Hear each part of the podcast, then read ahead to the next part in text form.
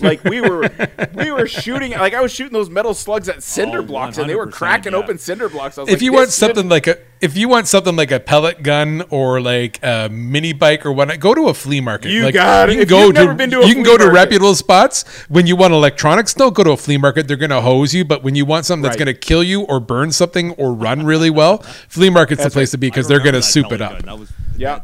If you want a pellet gun, an engagement ring, or a toothless beach, you go to a flea market. Those are the rules.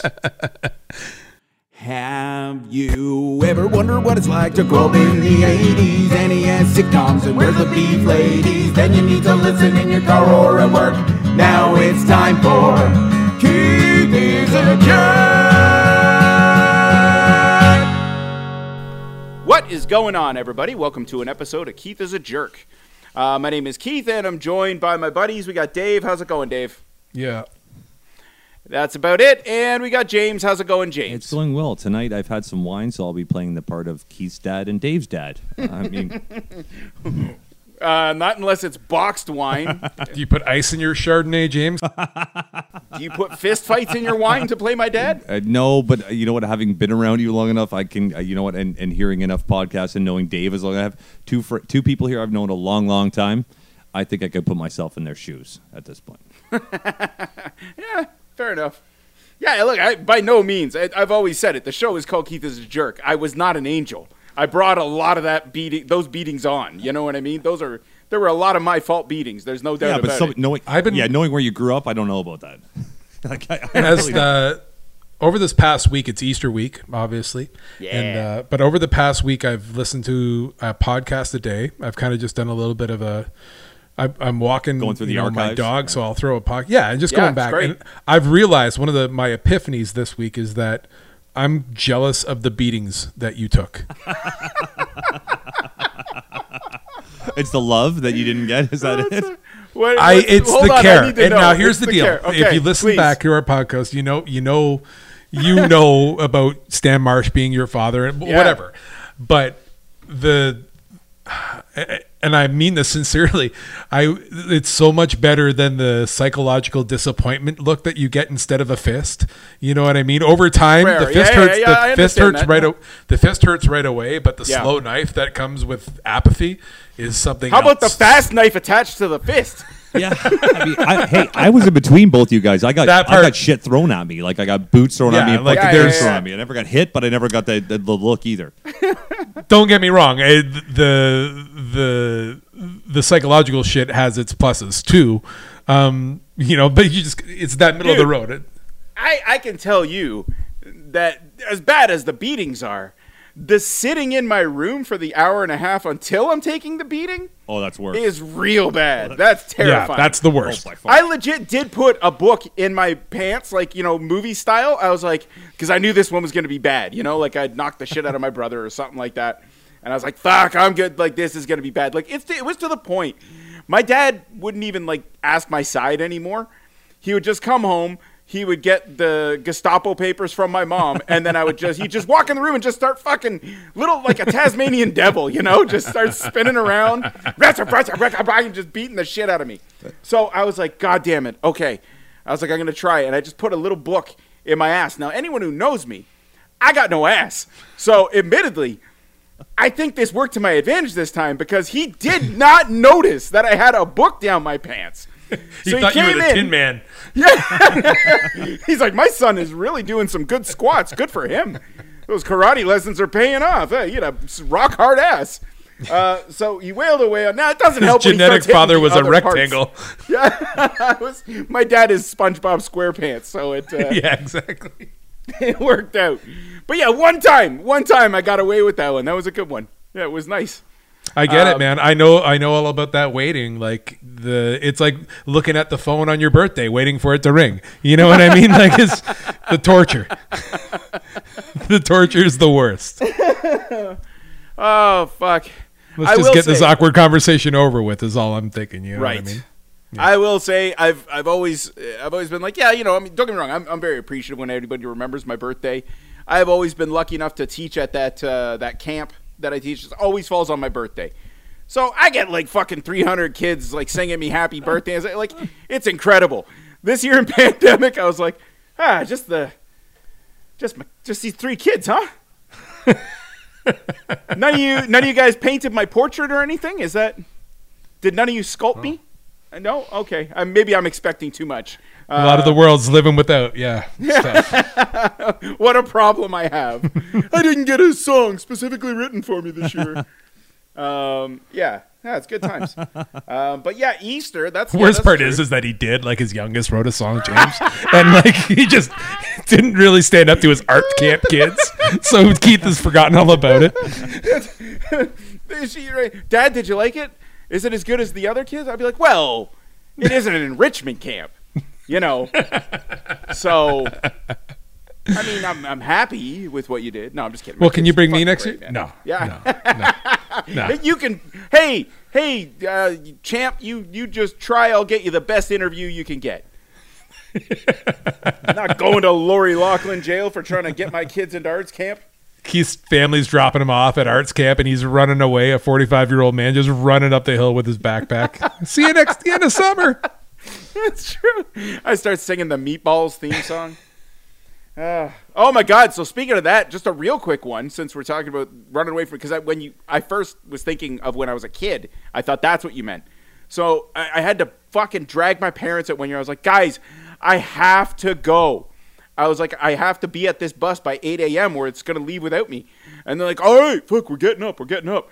And so my dad gets up and he's fucking drunk. He's still drunk. So hey, you know what? Fucking. This is going to be one of those things. I'm going to be walking my dog in the forest like in 2 months from now, listen to this and be like, he's so lucky. My dad never got up when he was drunk. Like, his dad loved him so much. Got up shit-faced. It's amazing. So I'm so desperate, though, that I'm like, I'm so stuck. I'm like, I don't know what to do. He's literally doing like, he's like, it was last night. I'm okay. You know, and he's, the fucking scrapes are going all over the key area and shit like that. And I'm like, oh my God, I'm going to die. I'm like, I don't want to die. And admittedly, I'm not thinking about him. I'm like, I just want to get there. So finally we're about to go. Like, I'm actually scared. Like, I'm actually really nervous at this point. And so, we're just about to go. And my neighbor, who I barely, and I mean barely know, is about to go into his car. I jump out of the car. I go over and knock on the door. Got his name wrong, for starters. I said, hey, Mr. I can't remember what I said, Lambert, and his name was Lamb or something. And he was like, oh, yeah, it's Mr. I was like, I had a huge question to ask. I'm really late for this thing that I got to go to. Are you by any chance going to Aurora? And he's like, oh, I actually am. But you can see it in his face, like, I don't fucking want to take you. Like, I don't, know. And then he sees my dad pour himself out of the car. And is like, yeah, get your stuff. I'll give you a lift. So, oh, my God. The best part, he had, like, a decent car and everything else. And people are like, oh, did you get, like, a new dad? And I was like, yeah. Yeah, I did. For 1 week, I'm going to live this fantasy out. I got a new dad. That hour-long drive to Aurora was so great for you. You just imagine, like, this is what a dad does.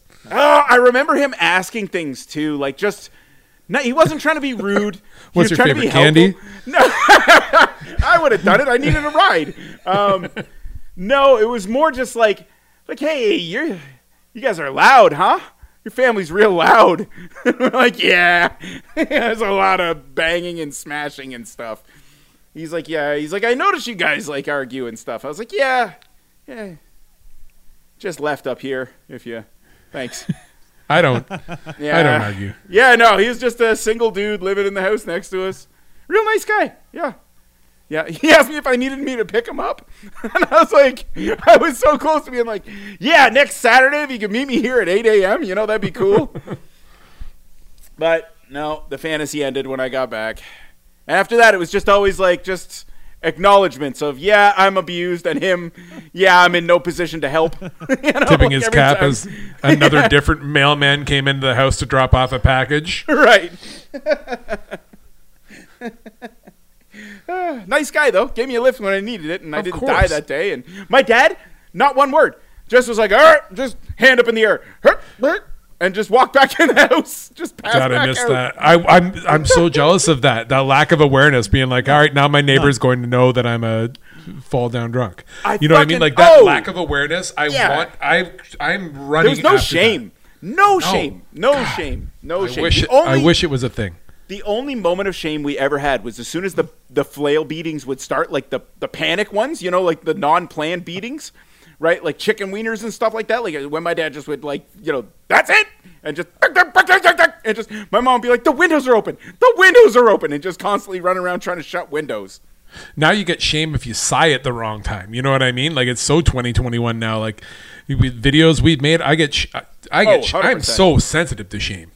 How great 100%. Would it be to? How great would it have been to be so drunk you couldn't drive your kids anywhere? Your neighbor did it, and then not worry about the rest of the world knowing about it by the end of the day, because it'd be all over Facebook, or he would have written a 20-paragraph post. You know what I mean? And taken a picture. Thank you. He didn't have to. I was like, I told him next week. I was like, yeah, Mr. Lamb gave me a lie. He's like, who the fuck's Mr. Lamb? I was like, the guy who lives next to us. I was like directly, like his house is attached to our house, Dad. Like, we don't live in a whole house. We have like an attached house, you know. Like it's two pieces of a house that make one house. And he's like, and he was like, when did he give you a lift? I was like, were you that drunk? I was like, what the fuck? Like, they just woke up. So I haven't even talked about where my mom is in all this. You rarely do. It's always great. Bed. I assume she's cleaning. Yeah, she's washing the walls, or she's sleeping. Is that on the waterbed downstairs? Didn't say goodbye. I gotta go. I'm going to camp. With the mirrors above, that one. But I remember. Why is it that I remember your parents' waterbed with the fucking mirrors on? House is a loose word. Like, what are those for? Like, my parents are ugly people. Who wants to watch more of that? You know? Yeah.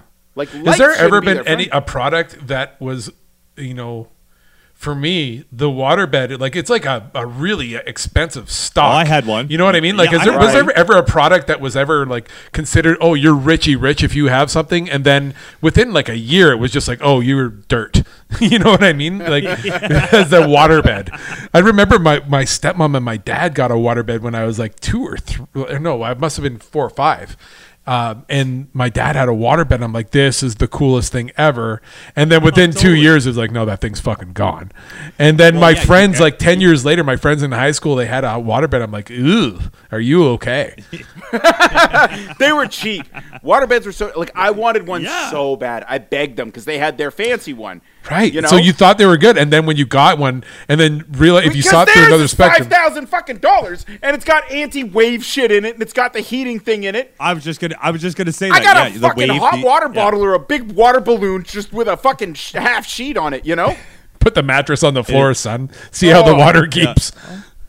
And then your waterbed leaks and you wake up soaking wet. I was just going to say that, God. Yeah. And it leaks and you're like, what the fuck? Just a disaster, man. What a horrible product.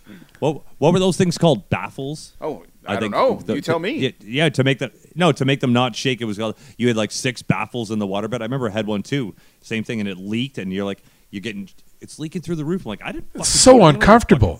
Like, you could sleep literally in the middle of the bed, and that was it. You couldn't be on the side. You couldn't be, because you'd be up against the wooden frame. Yeah. You know what I mean? Okay, but the only good thing was the fact that it heated. Yeah. Like, you could get in that bed in the fucking wintertime. It was like 95 degrees. That's the one thing I never want. I don't want my room hot. I always slept with the window open. I used to get in shit all the time because snow was in my bedroom. I was like, it's a fucking improvement. Keith. I am in hibernation 364 days of the year. You know what I mean? Like, that is what my body is emanating when it comes to heat. My family calls me the furnace when they spoon with me, when I, like, my daughters are taking turns with, like, you know, they'll crawl into bed with one of the parents on a different night. So whenever a kid gets me on whatever night, you know what I mean? Like, I get complaints all night long about the fact that I'm just a big old sweaty pile of heat. Talk about sweating. Yeah, you ever fucking roll off the sheets on your waterbed and wake up on, like, the plastic, and you're just like, talk about memories that are just ingrained. You know, it's a piece of shit product. Like, it's just the worst.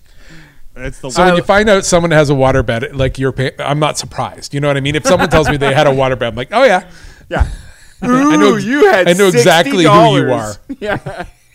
So what you're saying is you never had a waterbed? No, fuck, I never had a waterbed.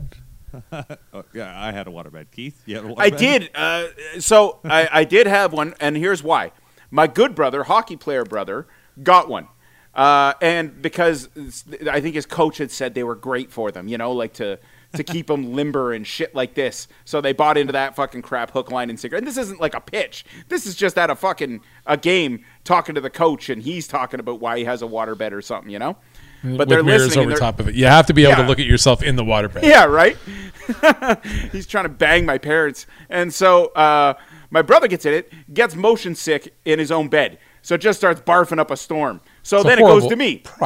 So now I get the waterbed because I've been begging for one. And I fucking hate this thing so much. So in my bedroom, for whatever reason, I had the old couch as well. Hey, so guys, I'm going to make a bed that's attached to a cyclone. How about I do that? Yeah. You know what I mean? I'm just going to, like, here you go, every night, just being a cyclone. Yeah, not shocked knowing your brother that didn't sit well with him to fucking be in the water. Yeah, right? Like, really? Yeah. Like, really? Like, that's not good. That's just the tip of the iceberg for making him the way he was. It's the one I feel motion sickness. I don't think it has anything to do with the fucking bed. I really don't. It's true. Yeah. Fuck. I don't even know how we got on this. I don't even know what I was talking about at the beginning. Just got on a fucking. Oh, we were talking about. I don't know. You got a lift from your gay neighbor, the single guy that was probably a killer. Yes. I don't think he was gay. Yeah. He might have been a serial killer. That one I might give you that. He was a nice guy. I think. Yeah. Serial That's killer. What they all say, right? That's what they always say. It's so funny. What are you going to, you know what? Like, it's like six and one and a half dozen of the other when you're in that situation where you got to go, like, and there's a serial killer that's dressed nicely with a great car or your drunk father trying to drive. What do you do? Right. Like, I mean, I'm still taking the nice car. Yeah. You say nice car. That's a stretch in my neighborhood, but it's, it ran, you know, and it was cleanish. Right. My favorite Chrysler part was LeBaron. Yeah, Grand Le Mans. I remember he was like, do you mind if I smoke? I was like, you ask? I was like, fuck. Thank you for not letting the match off my face. Thank you for not asking me to hold my hand as an ashtray. Fuck, what else, buddy? James, what were you saying? You had something at the beginning of this. We started talking, and I cut you off. I think we went to this. You know, we were talking about Zombie Jesus weekend, but I mean, and, you know, the letdowns. I mean, I remember getting in way over my head, you know, which is what we were going to originally talk about, wearing these fucking pants that I designed. I mean, back in the 90s, I was right into Skid Row. What? What? You designed pants? I'm sorry, what? Totally. Okay, no, so there was this band, okay? I used to have, do you remember the rocker with the fro face? Yes. Okay, so yes, because you used to call me that as well. I mean, you know, as much as, this is the name of the podcast, Keith is a jerk. I mean... You know, Keith, for the most part, I've known him for a long time. You know, and Dave, you and I have known each other a long time now too, and we've all become. You know, Keith and I've been friends forever since grade 2, and Dave, you know, we've been friends for a long time with everything we've been through with the job that we held together. But no, I, you know, Keith never made fun of me a lot, but ultimately, we. You know, through our friendship in grade 10, we kind of parted ways. But I need you to get to the details of you designing pants because I want to make fun of you. I want to make fun of you right now. You're supposed to. I'm getting there. This is okay. So I had this long hair. They used to blow. I used to blow dry straight. Okay, and I used to like to make it look longer. So it puffed out, and maybe it was like they called me rocker with a fro. But anyway, I was a big fan of Skid Row. So I had these pants, and I got in way over my head with the situation. I put a picture of Randy Rose in one.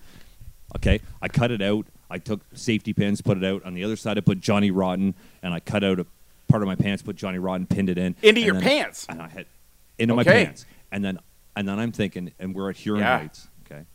And I decide that it's a good idea to draw triple X across my crotch. Of course it is. Oh, of course it is. So, I have that right now. I idolized this band. I'm like, and you know, I'm 14. I think I'm 15. It was after Mr. Rustin, so I think it was 15. My dick looks like Vin Diesel. Of course, it's natural. Yeah, exactly. Triple X. Exactly. I'm 50.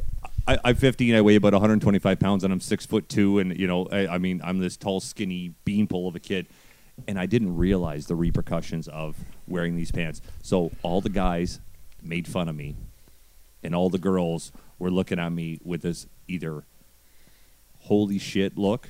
Like, what the fuck is this guy doing? Or, oh my God, look at this guy! Right. And I didn't know how to handle that pressure. I was like, because at that age, they're both the same. Yeah, they're both. Yeah. Oh shit! Exactly. What have I done? I'm like, what have I done? I'm like, so the whole fucking day at school, I'm like, walking around trying to act like I'm cool and I know what I'm doing. I'm like, oh my God, please don't comment. Please don't comment on my fucking pants with a fucking triple X across my crotch. And all the fucking girls are looking at me and I'm like, I'm triple X rated. Meanwhile, that is a choice, bro. Fuck, man. Oh, it's, you know what that's equivalent to? It's like equivalent to a bird of paradise putting on a show. You know what I mean? Now's my time to shine. And like peacocking around, yeah, just peacocking around. Like your feathers spread. Like most of us would just walk by. Like I don't want this heat. Not that day. Not triple X crotch. Dude, the worst part is I didn't know it was going to bring on the heat. I really didn't know it was going to get this attention. They called you Tic Tac Dick with your three X's right across. Fuck that. Tic Tac Camel Toe. You are talking to the guy who drove all the way downtown Toronto to get fucking snakeskin boots. That's Don't forget, true. I was probably wearing my snakeskin boots with these fucking pants. Dude, like, we've all made terrible choices. Like that was at least yours. You could take off because that was. I told this one on the podcast a long time ago when I said I'm getting a mohawk. I'm gonna do it. It's gonna look fucking great. I remember. And I remember the podcast and I remember the real mohawk. Oh, what a bad choice. God damn. I challenge us right now. You know what would be great? Oh, fuck. I wish I could get you convinced James to do it and bring it into work. But like if we, the three of us made a vow, and Ryan too, if you're listening, Ryan, to make our own clothes and wear them in front of each other or it's in a public situation. Down. Yes. I would do it. Yeah, I know you are. Like not to be disparaging, exactly, but you've got nothing to lose, Keith. I mean, but James, to put James into a social situation wearing his own clothes again, this is the trauma because, A, it's his story, but B, it'd be great. Yeah, I can't be embarrassed, so I will enjoy every second of this. Right, yeah. And I'm back to that too, so I'm like, I'm so there. I am, you know, your pussy has no power over me, Dave, again, so like...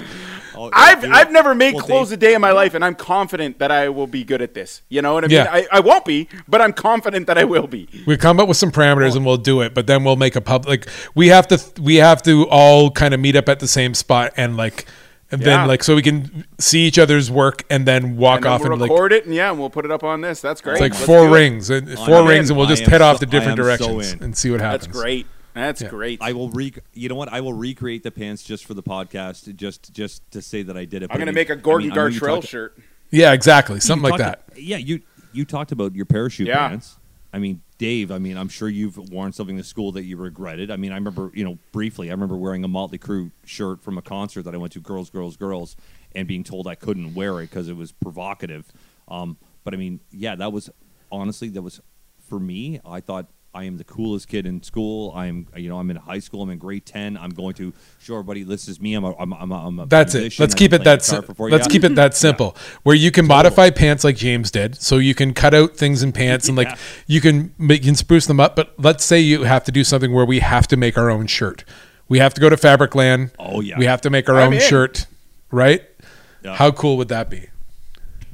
Where you have to like 40-year-old men making their own shirt and walking around like we're going for a night out as soon as this shit's not even before the shit's done. Yeah, I'm so excited. This is gonna. And we'll film it. Bad. We'll film it. Us trying to pick up in the middle of a pandemic with our own made clothes and see how we do. Just peacocking around. Yeah. Holy shit. I'm so good with that. Yeah, we've recorded the terrible idea that's going to happen. That we'll be like, what were we thinking? But that'll be the next podcast. No, I think Gray will try to help, and Quinn will feel so bad for me.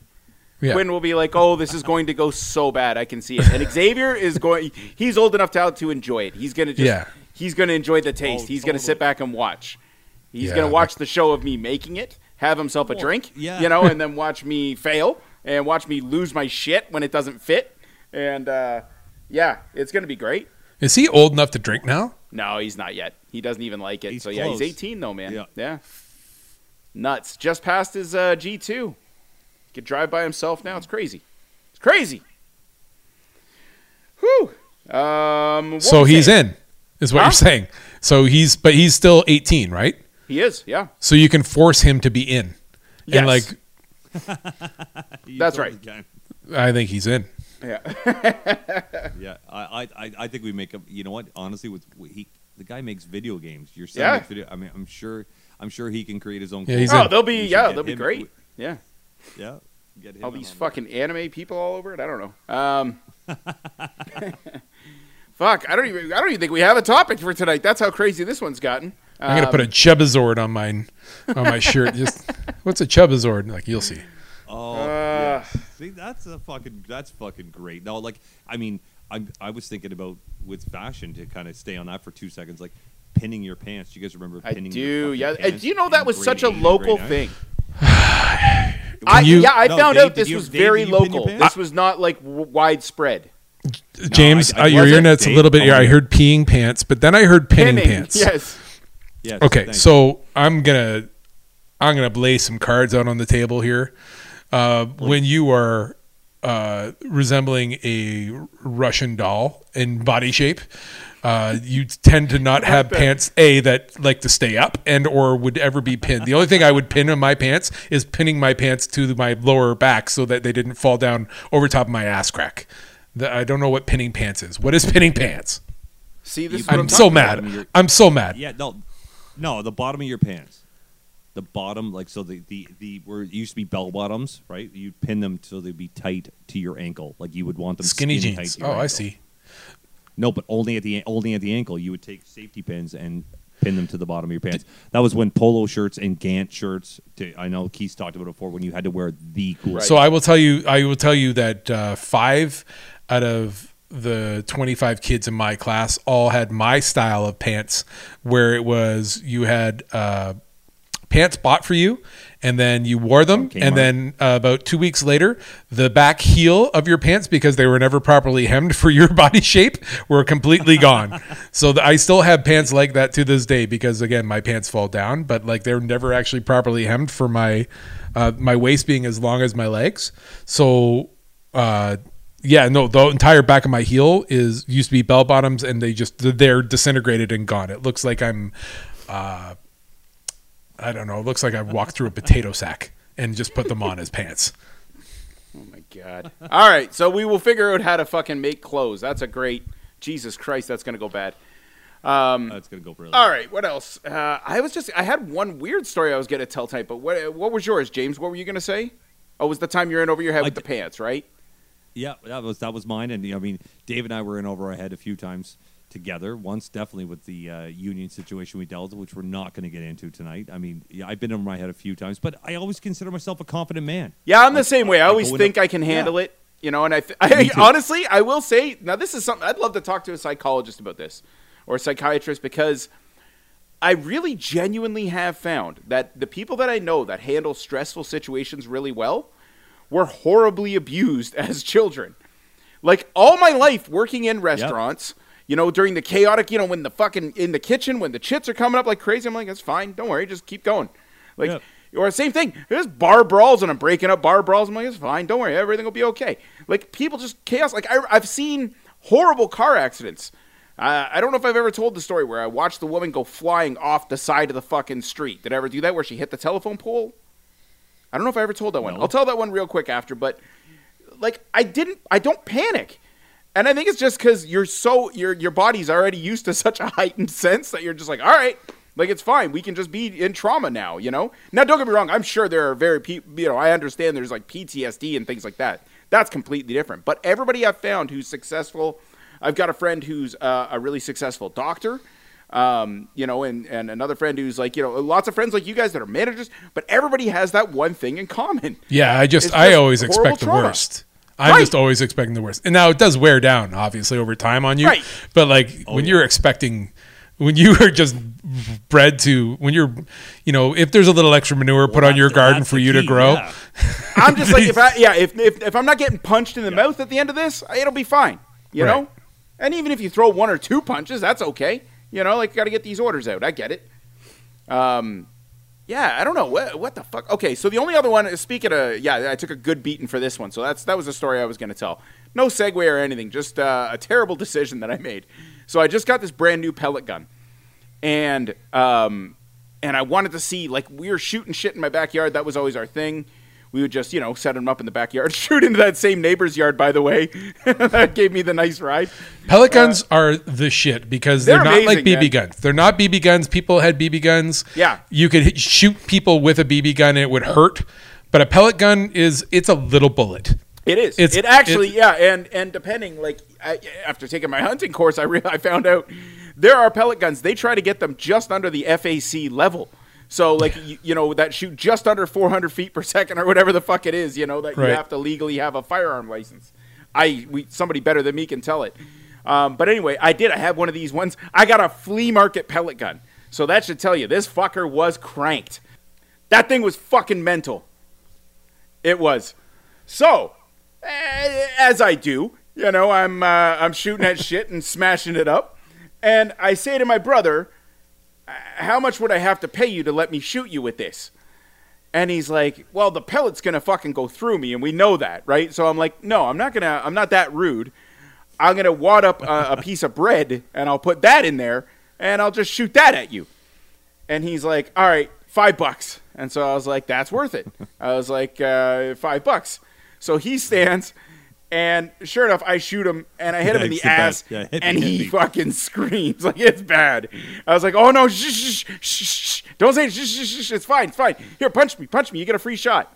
And, yeah, oh my God. So this poor kid shows me his ass, and it's bad. I hate my brother, but I was like, I felt real bad. I was like, oh my God, I didn't know I'm in so much trouble.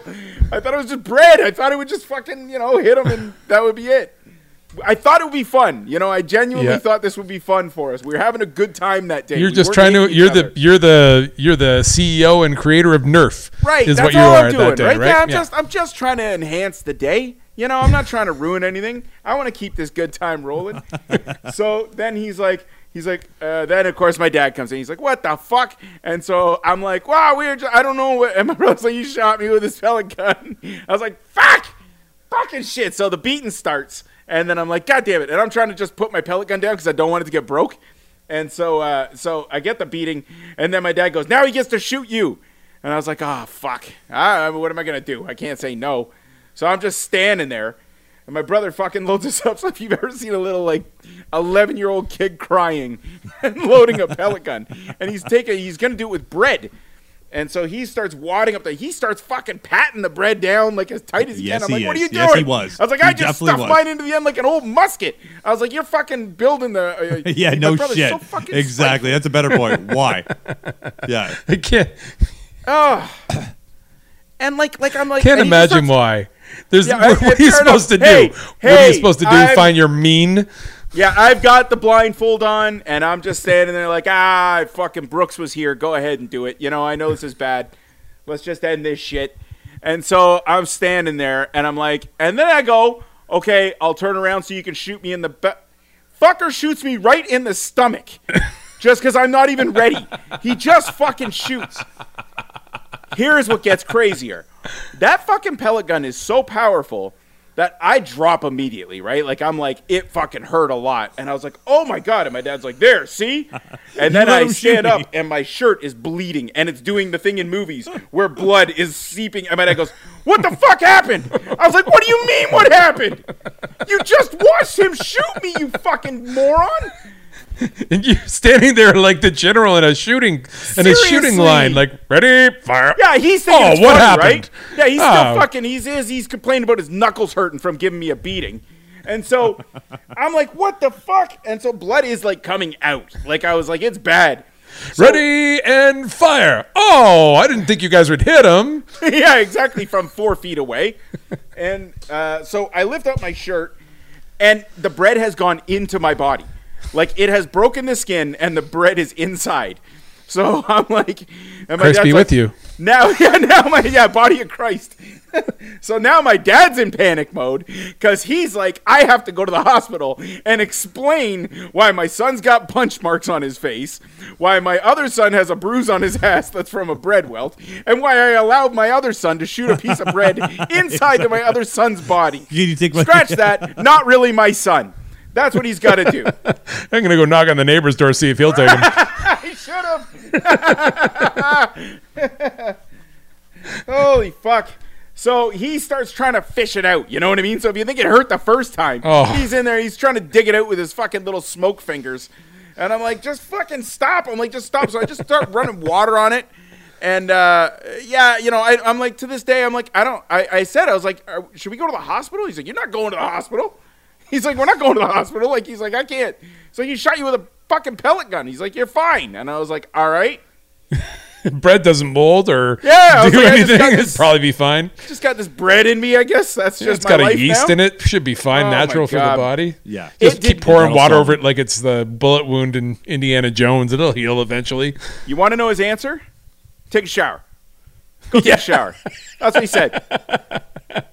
So I'm not kidding. That wound stayed open for like 4 days. Like I just kept cleaning it. Just kept trying to I was like, I think I should have had stitches at the very least. Yes, you know, it's just literally I was so terrified. I was like, I think there's fucking bread inside my body. You know, I was like, it was terrifying. There was bread inside your body. That is not how bread was supposed to go in my stomach. Nope. I was like, there's another path.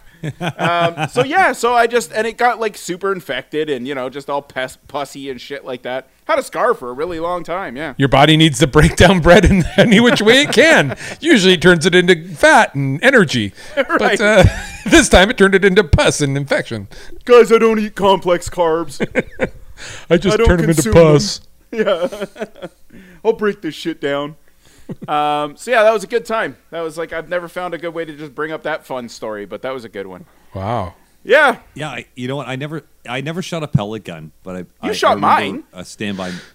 Yeah. No, I shot yours for sure. But I mean, I remember shot at somebody, but I remember, my cousin and my brother and I, after my mother had passed away, we went to stay with my cousin and his, and my uncle and aunt, and he had a motor, 80cc motorbike, and he had a 120, so we'd ride around in his backyard. They lived out in Beaton on the outside of town of Tottenham, and I remember walking down the train tracks with a slingshot, and he's like, hey, there's a junkyard down here, we're going to walk all the way down here, and we're going to we're going to break some windows on the I know slingshot. Exactly which one you're talking about. Yeah, this is one of those, really, the wristband slingshot comes back. It's Canadian Tire. Yeah, that kid we did the mob hit on. That was the same kind. Yeah, same kind. So I remember walking out these tracks for, probably felt like 10 kilometers. It was probably 1.5 kilometers, back when we're kids. I think I'm 11. And smashing windows to the point where the guy comes out and he's like, it felt like, again, Stand By Me. It felt like Chopper Sick Balls. Is this the one by the tannery? No, this is actually outside in Beaton, so it's out in Tottenham area. And my cousin, and I remember being terrified of not only the train coming after seeing Stand By Me at that point in my life, but also of breaking these windows and just driving out. But shooting my brother with a slingshot, to parallel back to your story, it never occurred to me. I mean, I like shooting your middle brother or shooting my brother with a slingshot. But I loved that. That is such a that brought back such a memory of going out there and just getting in shit, And my cousin was 2 or 3 years older, and I think my brother was like 8 or 9, and I'm 11. We're out there smashing windows, and you just think it's the coolest shit until they come out and start yelling at you and start running at you, and they're like, "What the fuck are you guys doing?" We're like, and you run away. Great, I loved that. Pellet guns are the one thing that taught me what a stepdad was. When I was 7 years old, I was living in Penetang with my firefighting stepdad and my mom. And at this point, a stepdad, you're that young, you don't really get the fact. All right, well, your mom and dad aren't together, but you still think adults have got you no matter what, right? Of course, yeah. And so I remember it's a beautiful summer day, and my stepdad decided to, because I'd been asking, because he was a firefighter, and then during the winter months he would go and do hunting, like he would do some moose hunting and whatnot. Had guns around the house all the time too, so I'd always ask him, like, "Can you shoot your gun for me so I can watch it?" Right? You just want to watch that happen, yeah. So and then he's like, "You want to shoot a gun?" I'm like, "Yeah." So he brought out piece of plywood with a little target on it, and he brought out this pellet gun. He's like, "This will be what you learn on." And so he showed me, he's a meticulous guy. Like, he was a really neat guy. Like, he was a little bit like the dude from Sleeping with the Enemy. You know what I mean? Had his hair slicked back, had a mustache, kind of like, you know what I mean? Like, he was that kind of guy. You're Julia Roberts in this one? Yeah. And so, well, no, I'm Julia Roberts' annoying chubby stepkid if that guy had to deal with it. You know what I mean? So you can imagine the dynamic him and I had. Right. And, so anyway, he's showing me how to load it up, and then he's like gonna fire it, and I'm in my element. I am so like I'm a pretty steady shot, and I'm doing pretty well. I mean, at the target, he's like, let me see that thing. And he takes a shot with it too. He's like, it's a little bit off. And then over on the bird feeder, there's a chipmunk. No. Oh, okay. Eating a chipmunk. And he just does an about face, just like the Joker in The Dark Knight. And he just turns and like shoots it. And what I see at this moment is just a chipmunk, what looks like jump off. Yeah. And then I'm like, where? And I'm 7, so I'm like, where's the chipmunk? Where did the chipmunk go? And I start walking, and my mom grabs me. My mom's out there with us. She's like, no, David, like, you don't need to. He's like, what do you think? And like, I'm like, start looking at it. I start yelling at him, like, what did you do to the chipmunk? And he's like, right. And my mom's like, why? You can't believe it. Like, she's trying to be, she's a little bit bubbly, right? She's like being protective. Mm-hmm. And then he just looks at me and goes, what do you think I got this for? And then I got pulled into the house, and then there was a great big fight for like an hour that night. But that's how I learned how to shoot a gun, and a pellet gun it was. Oh, that's terrible. Is the best. He was an absolute best. Funny. Because I was wanting to run over there and try to smurf that chipmunk back to life, and right. I don't think the chipmunk made it. I'm gonna guess no. A little pellet in the head to a chipmunk is gonna obliterate it. Yikes. Wow. Yeah. Oh, man. Pellet guns are fun. Yeah. Yeah. I mean, we just shot at targets. The worst we ever did, the best ones to shoot at, in my opinion, the wrestling dolls. Because those were those big, thick vinyl wrestling dolls. They were great, man. They were so much fun. I shot at the target a couple more times. But like now, even thinking about shooting something that had value to me even a little bit after watching the chipmunk lose an eye. And I don't think I could shoot at a doll with a pellet gun. Oh no! You know what? Psychopath no kids. Like, you know, well, when you talked about when you brought up wrestling dolls there, Keith, I remember pouring gasoline on wrestling dolls in my garage. I don't know how we're. You alive. Kids are the fucking bad kids from Toy Story. No, I am. Yeah, I identified. No. Yeah. Oh yeah. So did I. And, you know, it was Nikolai Volkov. I remember that. Pouring the gasoline on Nikolai Volkov, lighting him up, throwing him in the air, and he would land in the pool, and then his face would get distorted, and he would start to melt. That plastic would start to melt. To be fair, him and Big John Studd were the most common and biggest pieces of shit characters out of that wrestling group. So right. And Iron Sheik. Don't disparage the Sheik. The Sheik is the man. That. Oh, are we gonna get a wrestling dog? The Sheik, fuck the Sheik. That was the one my friend told me. He spit in his eye, the big fucking greener. It was so gross. God bless him. He's got the best Twitter account going right now. Actually, yeah, you know what? You've talked about that on the podcast. That wrestling match when everyone jumped in, I was fucking there with the whole complex. My god! Oh yeah, I was nobody believes that story. 100%. So I'm so glad that you're verifying. I will verify for you. Iron Mike Sharp was there too. If you remember? Yeah, right. Here's a funny story about Iron Mike Sharp. Sorry, James, I don't want to take away the story if you've got it. Yeah, no, go ahead. I remembered this now. So James and I, because we were huge wrestling fans at the time, we're like, yeah, let's go back and make fun of Iron Mike Sharp. We heard he's in the back. We're gonna go make fun of him. That leather fucking band on his arm. Fuck Iron Mike Sharp. Yeah. We go into the back. This dude's like 6'4" and jacked. You know, we're so he's like, he goes, "Hey guys," and we're like, "Hey, can we get an autograph? We're really big fans."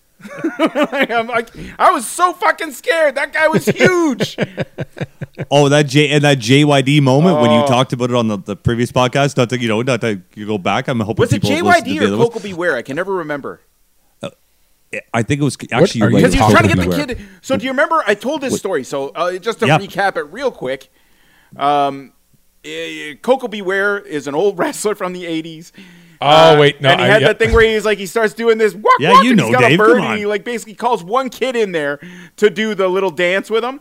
But in my redneck town, all it took was one kid. He's like, come on in. Wakoosh, we all flood this fucking thing. And that's when everybody just started doing wrestling moves on each other. Did you go in there? I was out on the outside, so I tried to get in, but so was I. I didn't go in, but I remember our neighbor friends who talked about many times went in the ring. 100%. You gave a double axe handle to some mom. Right. Some mom was trying to get her kid. This fucking little motherfucker jumps off the roof, off the top rope. Yeah, hands. You know what? We portray ourselves, and you do too, as such this, you know, this fucking ambivalent, this kid who's going to do anything. You and I did not go in the ring that day. I remember sitting on the. I did go in the ring. We were sick. No, you did not go in the ring. We were second or third row. No, you wanted to go in, and by the time we could get in the ring, they stopped us by the time we were there, right? Yeah. I don't think we made the initial flood. Yeah, because you guys were taking the Miss Elizabeth entrance, going like up the stairs and under the bottom. No, everybody tried to get in. So we did get in. Yeah, we got in. He's doing a rollover or the kip up. No, you got to take the stairs. Was it later that we got in, like after the show? 100%. No, actually, it was gonna. That's it. After the show, we all went in the ring. That's after the show, 100%. We all, they wouldn't let us in when all the shit was going on. But after we all jumped in the ring after the fact, and I remember that. Coco Beware. The only memory I actually have of being in a ring is I was like, "Throw me into the ropes." Was it you that threw me into the ropes? It was either me or Mr. the Giles, neighbor kid, the older Mr. So somebody threw me into the ropes, and I remember Coco's throwing his parrot up in the room, like "Fly for yourself, every man for himself." It's a biker town. He just rednecks everywhere. He was long. Gone. Yeah, well, think about the wrestlers we're talking about. Like we had the dirt wrestlers. We had fucking Iron Mike Sharp and Coco Beware. Like we didn't have the fucking good guys. That's one of those nights where you had to bring the backup parrot out just in case. You know what I mean? Didn't want to bring the good parrot out there just in case. All I remember is how hard those ropes were because I turned to bounce off it. It hit the top of my head and I fucking fell underneath. I remember that. Yeah, it was bad. Yeah, and you know you would think that ring is nice and soft and springy in the ribs. No, the ropes. I'm not going to sit here and defend or argue for or against wrestling, but I don't know. I don't want to fucking do it. That's all I know. No chance. Yeah. No. Anyway, that was a fun one for that. I forgot you were there for that. Fuck, everybody at Newmarket was there for that one. That's true. Everyone, that was the big deal. I mean, what do we have? And Dave, back to hockey real quick. What do we have? The Newmarket Saints, right. Leafs. Yeah, they played at that arena too. The Newmarket Saints, which is the Leafs farm team at that point too. Yeah, we used to go a lot when I was a kid. I didn't like hockey, but we used to go a lot too. Yeah, I mean, that arena was a big deal in Newmarket. I mean, and when wrestling came to town, like, what do you mean? Fuck, WWF is coming to Newmarket? Are you fucking kidding me? Like, we are going to be there. Like, we're there. Like, this is real.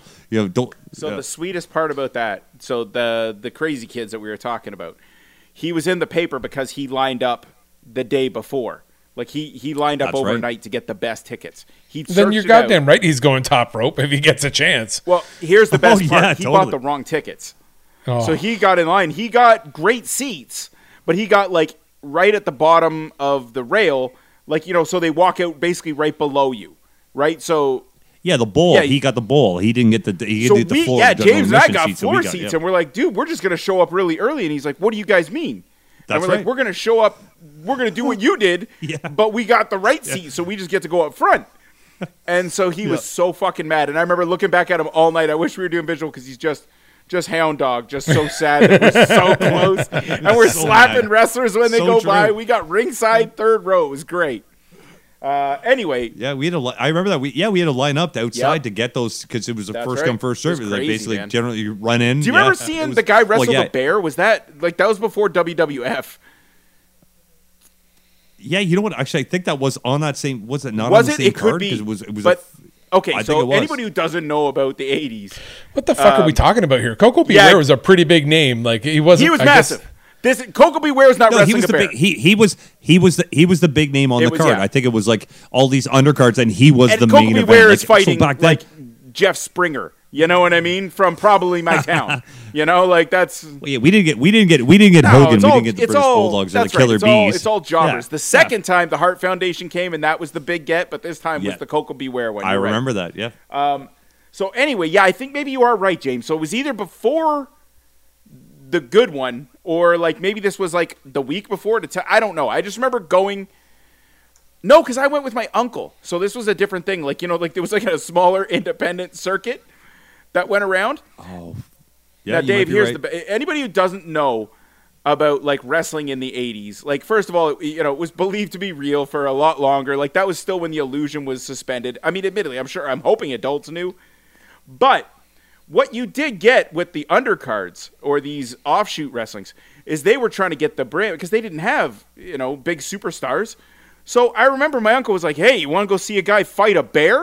And I was like, fuck yeah, I want to go see a guy fight a bear. And that's exactly what I got. This guy brought out a bear and fist fought it. Like, he just fought it.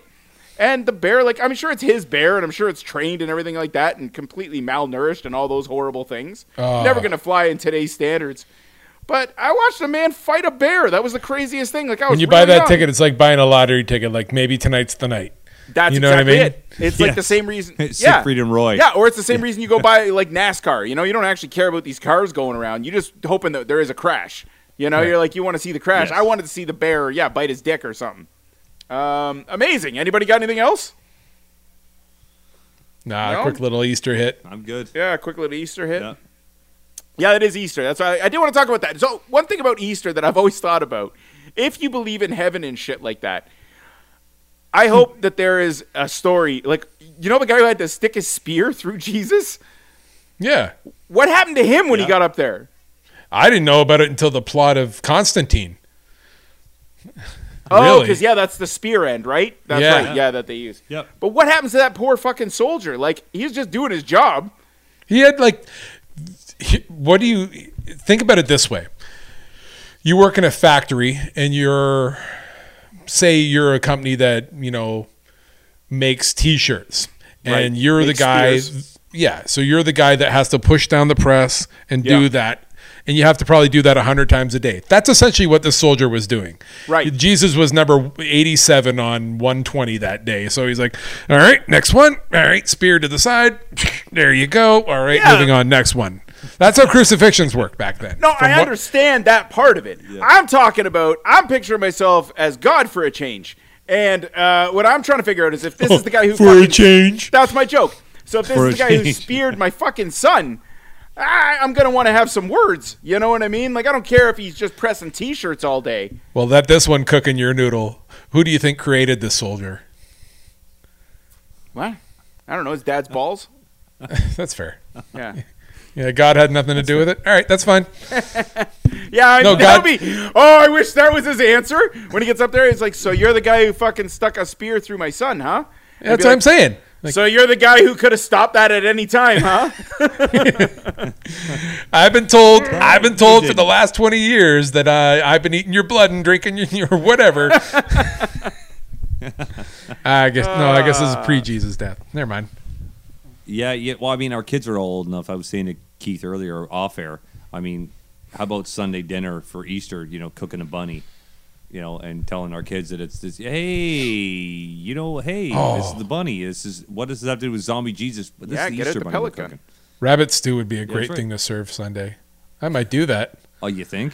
Where are you going to get a rabbit?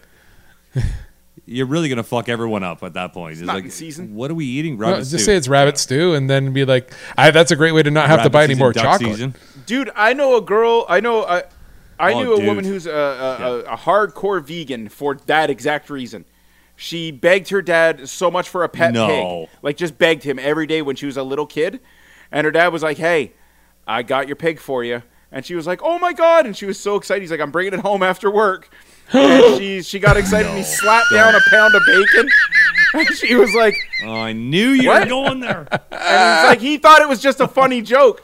Fucking scarred her for life. She's never tasted meat her entire life. That story stuck with me. That one's crazy. This is probably why I've never cooked a bunny for my kids for Easter. Come on, guys. That is... What are you trying to achieve when you're telling a joke? You want it to last. Yeah, you want it to have a lasting... Yeah, you know what I mean? So this dad, as far as I'm concerned, is a fucking American hero. Because that is... That joke is something that she's going to remember for the rest of her life. And has changed her life, right? And it's funny. Well, why is he the more she talks about it and how she's traumatized around the dinner table, dad's got to be like... That's so funny. Yeah, I don't know. I don't know what happened after that. We were all camping and she told me this story and I was like, fuck. And I was drunk, so I was like, wow, I'm really focused on this story. That was like, she locked right in. That's a great story. Yeah, it's really good. It's funny. I mean, it's, but goddamn, man, like, you got to wonder if the dad's like, ooh, did I do that? That's what I'm saying. Like, yeah. No, you think he's like, yeah, I did that. No, and that's the like. It's That's a totally good joke that just blooms. Yeah, it's like a perennial. Joke, but I gotta hope you know what I mean. Children. Like you don't know when it's coming up, but every now and then around the dinner table during the holidays, she talks about no, I don't eat meat, and he's got to be like, we made a turkey. So. Well, that's that commitment you make when you become a. You don't realize it when you become a father. you know, and you start and you start putting your views and you're making your jokes, you don't realize the impact it's going to have on your fucking family. Man, you never do. I'm excited for those things to start spreading in the garden of my humor. You've already done it, Dave. You've done it already. I'm excited. You've done it. Those seeds are planted. Yeah. Yeah, Quentin. 20 years later, 20 years from now, they're going to be looking at you like, Dad, you remember when you did this? Like, fuck. Yeah, that's exactly it. Really I'll give you a great quick example. Yeah. Quinn came to, we were talking about something, and she was like, you know, I was like, oh, I didn't tell you about this. And she goes, yeah. She's like, yeah, but I mean, you know, I knew what scissoring was when I was like 7. And I was like, what? And he's like, yeah, you took my Barbies, and you were like, oh, there's scissoring. And she, I was like, what? I was like, I had no idea. Oh, yeah. Oh, I've done that. I'm just goofing around, you know, like it's in the moment. I'm not being like, oh, look at this. I was just like, you know, yeah, hey, blah, blah, blah, blah. And then, you know, and she was like, I don't know why you did that. And then, you know, you get older, and you're like, oh, yeah, I get that. Yeah. So, I mean, you scar them. You don't know. You don't know you're scarring them. What do you mean you don't know, Keith? I'm not going to lie to you. It's worse than when you say I bubble wrap my kids pretty hard, but I've always been amazed by the fact that your kids were saying fuck, but like as one of the first few words that they got to say. So I got no power. Take it away, buddy. Yeah, I'm the same. Same in my house. I love it. Yeah, I love the fact that you scissored her Barbies in front of her. You know how badly I've wanted to do that? I got 2 daughters. How much I wanted to joke around like that. The worst part is I always think I have my filter on. So that was my version of the filter. The best. You know, I'm like, ooh, you know, like, ooh, I love you, Barbie. Like, I wasn't doing anything, but like I just watched your face doing it, and I can imagine being traumatized by that being my father 100%. Going. That's me thinking that I'm showing my daughter it's totally fine if you love women. You know, if 2 women love each other. That's, you know, then that's totally fine, and these women love each other, and they're just scissoring away, you know, like I don't know. I'm pretty goddamn good dad, but sometimes, you know, I hear these things and I'm like, all right, I fucked that one up a little. I fucked that up a little. I mean, a little dent on the car, you know. It might have a little bit of a social impact on you in your grade 5 class. I'm sorry about that. Yeah, you know, she could raise her hand, you know, and she said, what are some of the ways that people can, you know, make love when she first started sex ed? Yeah, Mr. Cooper, your daughter doesn't want to use any scissors while we're doing arts and crafts. Is there? And she explained why. I just have a few fucking questions here. I'll be like, no, you don't. Ask Mr. Lamb, who lives next door. Oh, shit. All right. Well, I'm glad we ended on my bad note. All right, everybody, we will we'll try and start this making clothes thing, and we'll keep you updated. As most things, I'm going to guess we just don't do it. Yeah, no, it's probably not going to happen. I'm going to try, though. I'm up for it. I'm up for trying. As most things, you're going to be the one that does it. The rest of you are like, oh, yeah. And like trying to do it 5 minutes before. That's usually what happens. I get excited. Exactly. I didn't know we had to do this. I thought this was just a thing. I'm staying up till 4 in the morning making clothes, and I'll show you guys, and you'll be like, what's this from? And James is going to be like, yeah, here, I drew a heart on this shirt. And I'll be like, what? That was it. I was like, fuck. I took lessons. No, you get the pants. If I'm doing it, I'm recreating the pants for sure. Okay. All right, everybody. Have a good night. We'll see you next time. Bye-bye. Owen Ryan. I'm just attempting to check myself before I wreck myself. There it is. And we've got Dave. What's going on, Dave? Yep. Perfect. All right. Has been begging me for weeks to do the hip hop thing, and that's the response I got. I don't want to tell you that I've been listening to them, and you've done that one at least twice. No, like 6. Not. No, there's 6 of them. I'm not no, I am yeah. not. Okay, just as a little thing, here is the clip, everyone, of Ryan doing this one multiple times. What are you saying, Ryan? I suggest you check yourself before you wreck yourself as a result. How's it going, Ryan? I advise you check yourself before you wreck yourself. Check yourself before you wreck yourself. Check yourself before you wreck yourself. Check yourself. I advise you check yourself before you wreck yourself as a result. And there you go. Oh God, I'm such a fucking hack. Okay, what are we doing tonight? We're doing